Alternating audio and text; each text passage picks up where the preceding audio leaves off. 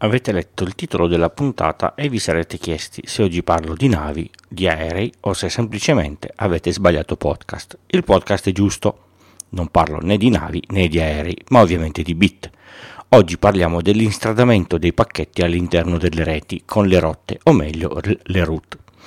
Quando ho finito di scrivere la puntata mi sono accorto che era sensibilmente più lunga del solito, avete sentite le virgolette ma il discorso è un po' complesso, spiegarlo a parole semplici ha inevitabilmente allungato la cosa. Spero di non essere stato noioso.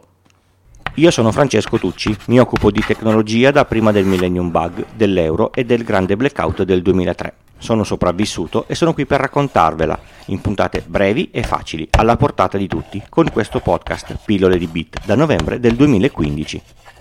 Non è la prima puntata sulle reti e non sarà l'ultima ormai un'infarinatura ce l'avete, non dico che potete andare a dare un esame all'università, ma potete fare gli splendidi con qualche amico sicuramente.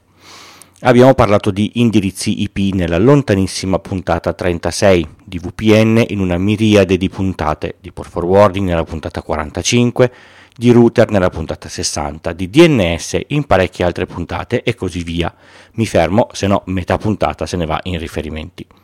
Se aprite il sito pillole di bit, andate nel menu in alto, selezionate informazioni e poi indice delle, delle puntate, ve le trovate tutte lì. Fate una ricerca testuale del, del browser, CTRL F o mela F, e trovate tutto quello che vi interessa. Facciamo un rapido riassunto. Il mio computer ha un indirizzo IP, parliamo di IPv4, non conosco IPv6 e non voglio dirvi fesserie se devo mandare un pacchetto a un altro dispositivo della stessa sottorete l'invio è semplice perché il pacchetto parte dal mio PC e va direttamente al dispositivo di destinazione. Per sapere dove deve essere mandato ci pensano gli switch. Gli switch sanno quali MAC address sono collegati alle loro porte e sanno quali IP ci sono su quei MAC address. I MAC address sono gli indirizzi fisici delle porte di rete. Ogni scheda di rete ne ha uno univoco. Le tabelle con queste associazioni sono dette tabelle di ARP, RP, ARP. Io mando un pacchetto a un certo IP, a questo IP è associato un MAC address, gli switch sanno a quali porte sono attestati i MAC address e in questo modo quando arrivano i vari pacchetti verificano a quali MAC address devono essere mandati e li mandano sulle porte corrette, anche se tra il mio PC e il dispositivo di destinazione ci sono più switch di mezzo. Facile, quasi. Ma se il pacchetto deve uscire dalla mia sottorete, le cose sono un po' più complicate. Ad esempio, una chiamata DNS nella rete di casa nostra può essere inviata al DNS del nostro provider, che non è all'interno della nostra rete. Il primo step è far uscire il pacchetto dalla nostra rete. Per fare questo viene inviato al gateway, comunemente il router di casa. Questo esce e viene mandato all'operatore. Da questo momento farà un sacco di passaggi tra vari router fino a raggiungere il server DNS. Come fanno i pacchetti a sapere da che router a che router devono andare? Con le tabelle di, di routing, all'interno delle quali ci sono scritte le varie rotte. Ve la semplifico ancora un po'. Immaginate di lavorare in una grande azienda piena di piccoli uffici. Ogni ufficio ha una porta che si affaccia su un, grande corridoio con molte altre porte. L'ufficio è il vostro PC, la sua porta è il suo indirizzo IP, le altre porte sono gli indirizzi degli altri dispositivi della rete locale. Il gateway è la porta con il cartello uscita, che tutti prendono quando devono andare in un ufficio che non fa parte di quella azienda. Visto che gli uffici potrebbero essere tanti, ci sono delle persone nei corridoi che vi indicano dove sono le porte con un certo indirizzo, quelli sono gli switch. Ma visto che parlarne così potrebbe essere un po', un po complesso, torniamo a casa nostra e immaginiamo di avere due, due gateway. State pensando che sia una, una cosa tanto difficile? No capita tutte le volte che lavorate da casa e avviate la, la vostra VPN. Quando dal PC di casa eh, attivate la, la, VPN, sul computer succede una cosa di questo tipo. Ovviamente la, ve la semplifico un po'. Il computer avvia il client della VPN che con determinati metodi contatta il server VPN. Il server VPN verifica che il client VPN abbia tutte le carte in regola per poter eh, effettuare il collegamento e permette la connessione. Ho parlato di VPN in tante troppe puntate. La connessione quindi avviene. A questo punto il computer è collegato a due reti distinte, quella di casa vostra e quella remota, quindi quella del vostro ufficio per esempio. Torniamo alle porte e al corridoio. A connessione avvenuta è come se fossero passati degli operai e avessero costruito una nuova porta nel nostro ufficio, di un colore diverso, con un corridoio molto lungo che porta a una seconda porta che si apre in azienda. A questo punto ho due porte e due uscite. Ci si augura, perché sennò è molto complesso, che la sottorete di casa vostra sia diversa da quella dell'ufficio. Facciamo un esempio con indirizzi reali cercate di, di, seguirmi con tutti gli indirizzi, cerco di, di, di, renderli molto diversi e di ripetermi così non si creano difficoltà, almeno spero. Se siete in auto per cortesia non cercate di prendere eh, appunti mentre state guidando. A casa vostra avete la classica rete 192.168.1.0 con il gateway 162.168.1.1 in ufficio c'è la rete 172.16.20.0, ma per ora il gateway non ci interessa. Quando vi collegate in VPN ci sarà certamente una sottorete aggiuntiva, chiamiamola di passaggio, in questo caso potrebbe essere 10.10.10.0. La sottorete di passaggio è la nuova porta che vi hanno messo, sono tutte sottoreti private. Il vostro PC avrà a questo punto un indirizzo nella rete di casa, ad esempio 192.168.1.100 con gateway 192.168.1.1. Il server VPN potrebbe avergli assegnato l'IP della VPN 10.10.10.200 con gateway 10.10.10.1. Scusate per il troppo casino. Eh. Al PC servirà durante la giornata la- lavorativa di, di accedere a risorse interne della rete di casa, come ad esempio la stampante, che potrebbe avere IP 192.168.1.50, l'IP pubblico di un qualunque server per la navigazione internet e l'IP privato di un server dell'azienda per il quale è necessaria la, la VPN, come ad esempio 172.16.20.30. A questo punto il PC come fa a sapere dove deve mandare i pacchetti per stampare, navigare su internet e raggiungere il gestionale aziendale? Ci sono le rotte che indicano al PC in base a dove deve andare che strada deve, deve fare. Per come è fatto il protocollo IP, tutte le richieste fatte a un indirizzo IP della propria rete non passano mai per il gateway, ma vanno dirette attraverso gli switch. Adesso avete capito perché se a casa ho gli stessi indirizzi dell'ufficio è un problema. In certi casi si, si, sistema, ma se l'indirizzo che devo raggiungere in ufficio è il gateway della mia rete o l'IP che ha preso il, il, il mio PC è davvero un piccolo casino. Torniamo a noi. Le reti sono diverse, non abbiamo difficoltà e dobbiamo solo sapere come gestire il traffico. Il nostro PC adesso ha due gateway tra cui scegliere. 192.168.1.1, che è quello normale della rete, 10, 10, 10, 1, che è quello assegnato dal server VPN. Nessuno nomina la rete 172.16.20.0. Se io mi collego e non tocco niente, quando cercherò di raggiungere il server del gestionale in azienda 172.16.20.50, semplicemente non ci riuscirò. Questo perché la tabella di routing del mio PC dice che qualunque pacchetto al di fuori della subnet o o sotto rete 192.168.1.0 devo mandarlo al gateway 162.168.1.1 che non va altro che su internet. Questa cosa succede perché c'è una rotta che dice che tutti gli indirizzi, cioè 0000, devono essere mandati al gateway 192.168.1.1. In parole povere, so che per uscire dall'ufficio, anche se ho due porte, posso solo passare dalla porta con scritto uscita tutti tranne, ve lo ripeto, quelli della rete 192.168.1.0 che per regola vanno diretti ai dispositivi della, della mia subnet. E quindi il server VPN attraverso il client aggiungerà al mio computer una rotta aggiuntiva da analizzare prima della rotta 0.0.0.0 e dirà che la rete 172.16.20.0 con subnet 255.255.255.255.0 dovrà essere mandata al gateway 10.10.10.1. Ok, parliamone un attimo perché con una frase vi ho già detto troppe cose nuove. La rotta deve essere analizzata prima dell'altra. questo vuol dire che le rotte hanno un peso e vanno analizzate in ordine. Questo peso è chiamato distance ed è espresso con un numero decimale. Più, no, con un numero intero.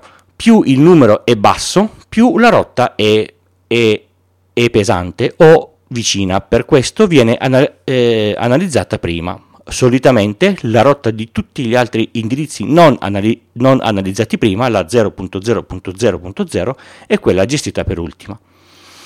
Poi abbiamo detto che la rete 172.16.20.0 con subnet 255.255.255.0, il calcolo della subnet l'ho spiegato nella puntata 36, è un po' complesso, potete andare a, a riascoltarla. In sintesi vuol dire tutti gli IP da 172.16.21 a 172.16.20.255 devono andare verso il gateway 10.10.10.1. Questo vuol dire che tutti i pacchetti IP di qualunque protocollo, TCP, UDP e così via, dovranno, essere, dovranno avere come mittente l'IP che ci ha assegnato il server eh, VPN 10 10 10 200 e devono essere mandati al gateway 10 10 10 1. State fondendo? Spero proprio di no. Poi da questo gateway verranno gestiti. Bene, adesso so quando devo usare la porta nuova de- eh, dell'ufficio e mandare i, i pacchetti al nuovo gateway. In questo modo il nostro computer sa che per raggiungere gli indirizzi della rete aziendale deve usare come emittente l'IP assegnato dal server VPN e il gateway di quella rete. Il server VPN poi in azienda potrebbe avere un firewall a, a bordo che a seconda dell'indirizzo emittente possa definire quale server possa essere raggiunto e su quale porta. Ad esempio, ad esempio il server del gestionale C, ma solo sulla porta HTTPS 443, dove risponde il server web, e non sulle porte 22 del protocollo SSH o 3389 del, dell'RDP, dove i sistemisti interni si collegano per fare manutenzione.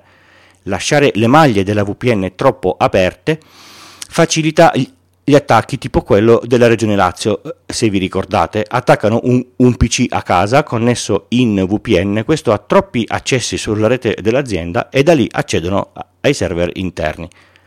Quando la VPN viene disconnessa, questa rotta non serve più e viene cancellata. Gli operai tornano, smontano la, la, la porta e lì compare un muro vuoto. Scompare anche il, il secondo indirizzo IP e il re, relativo gateway. Per questo motivo la, la rotta viene detta dinamica. C'è un'altra eh, possibilità con la, con la, VPN. Questo capita quando avviate una VPN commerciale come AirVPN o altre che vi permettono di apparire su internet da un IP diverso da quello del vostro provider. Capita anche quando la VPN del vostro ufficio redirige tutto il traffico, anche quello della navigazione, attraverso la connessione aziendale dove lavoravo prima lo facevo perché alcuni servizi funzionavano solo se l'accesso avveniva dagli IP pubblici dell'azienda. In questo caso la rotta 0.0.0.0, quindi tutto il traffico, non punta più sul gateway della rete di casa vostra, la porta di uscita del grande palazzo dove c'è la vostra stanza, ma punta sul gateway della VPN, quindi tutto il traffico esce dalla porta temporanea costruita dalla VPN, va alla porta in fondo al corridoio lungo, in questo caso se parliamo di numeri, al gateway 10.10.10.1 e passa attraverso la, la, la VPN.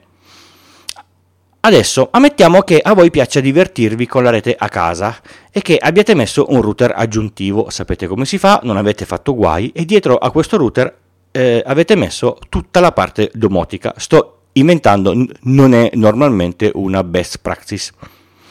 Avete la rete 192.168.1.0 il router della vostra connettività, come abbiamo detto, ha indirizzo 192.168.1.1, il vostro PC è sempre 192.168.1.100 e questo nuovo router, per, com- per complicare un po', è 192.168.1.2. Dietro a questo router c'è una nuova rete, completamente nuova, che ha indirizzo 192.168.10.0.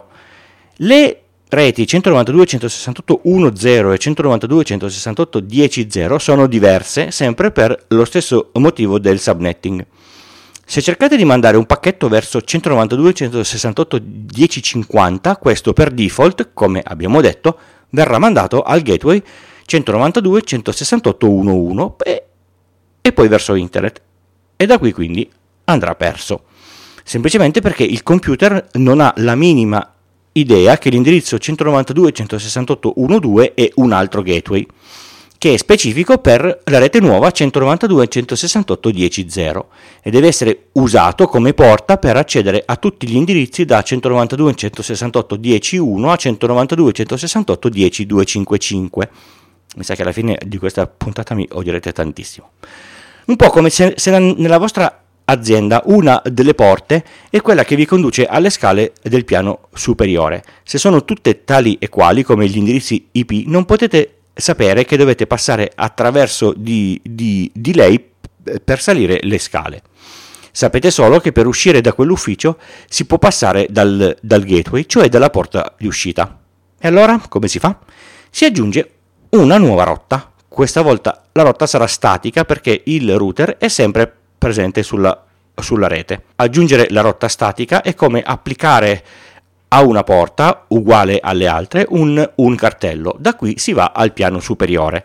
Per la rete 192.168.10.0 con maschera 255.255.255.0 devi usare il gateway 192.168.1.2. A questo punto il computer sa che per raggiungere gli indirizzi da 192.168.10.1 al 255 deve chiedere l'uscita al router che ha indirizzo 192.168.1.2. Questa rotta statica andrà impostata sul PC che vuole raggiungere questa uh, nuova rete 10 o sul router se la cosa è, è, configurabile in modo che ogni pacchetto che arriva dalla rete 192.168.1.0, quindi tutti, e che dovrebbe essere in, in, inviato a, a, questa uh, nuova rete, viene intercettato e mandato al, al secondo gateway per arrivare sulla rete giusta. La rete 192.168.10.0 invece non, non, avrà bisogno di root dedicate perché ha un solo gateway che è il 10.1, da questo accederà prima alla rete 1.0 passando dalla quale potrà raggiungere tutti i suoi indirizzi IP e poi per uscire userà il gateway 1.1 perché è il gateway della scheda di rete del router dal lato dell'indirizzo 1.2 per vedere, aggiungere e togliere eh, rotte sui vari sistemi operativi si usa il comando root con tutti i suoi switch che sono diversi tra Linux, Mac e, mm, e Windows.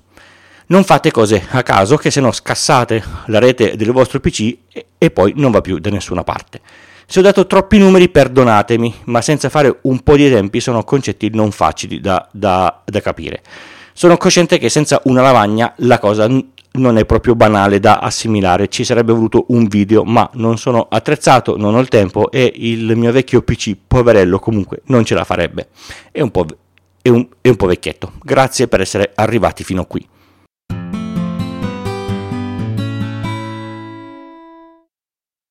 Pillole di Bit è un podcast indipendente interamente scritto, prodotto e realizzato da Francesco Tucci con l'indispensabile supporto dell'hosting Third Eye e il software di montaggio audio producer di Alex Raccuglia. Lo potete ascoltare da tutte le piattaforme di podcast il lunedì o direttamente sul sito Pillole di Bit col punto prima dell'it.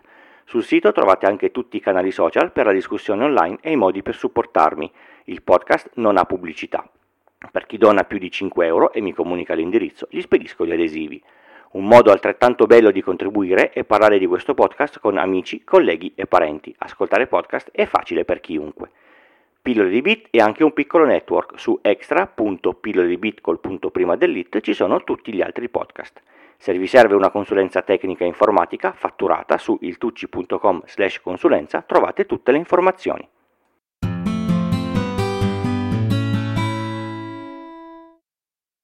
Ogni tanto arriva qualche nuovo ascoltatore che nella sua follia, io non lo farei mai, inizia ad ascoltare pillole di bit dalla prima puntata, quella del, del 2015. Ogni tanto mi chiede un po' di statistiche sul numero di puntate, quanto durano e cose così. Ovviamente sono dati che io non so assolutamente dopo tanti anni, ma c'è qualcuno che lo sa in modo precisissimo perché an- analizza il feed RSS di un podcast in tempo reale e ne tira fuori le statistiche in un formato davvero gradevole.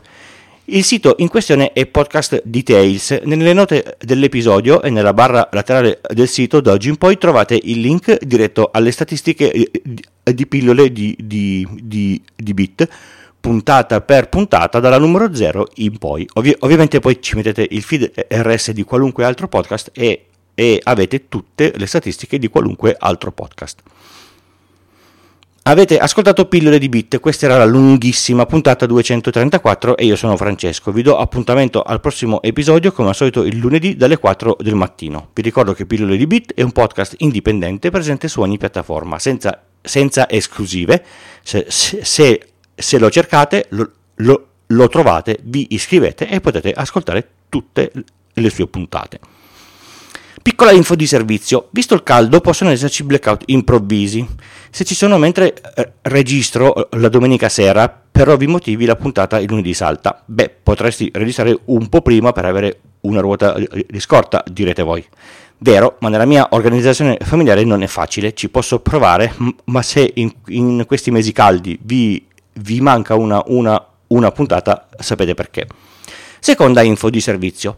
Sarò impossibilitato a registrare nei giorni 1, 2 e 3 luglio 2022 perché vicino a casa fanno un festival musicale piuttosto rumoroso. Se riesco registro prima, se non ce la faccio la puntata del 4 luglio salterà, quindi vi avviso con adeguato anticipo. Scusate, ciao!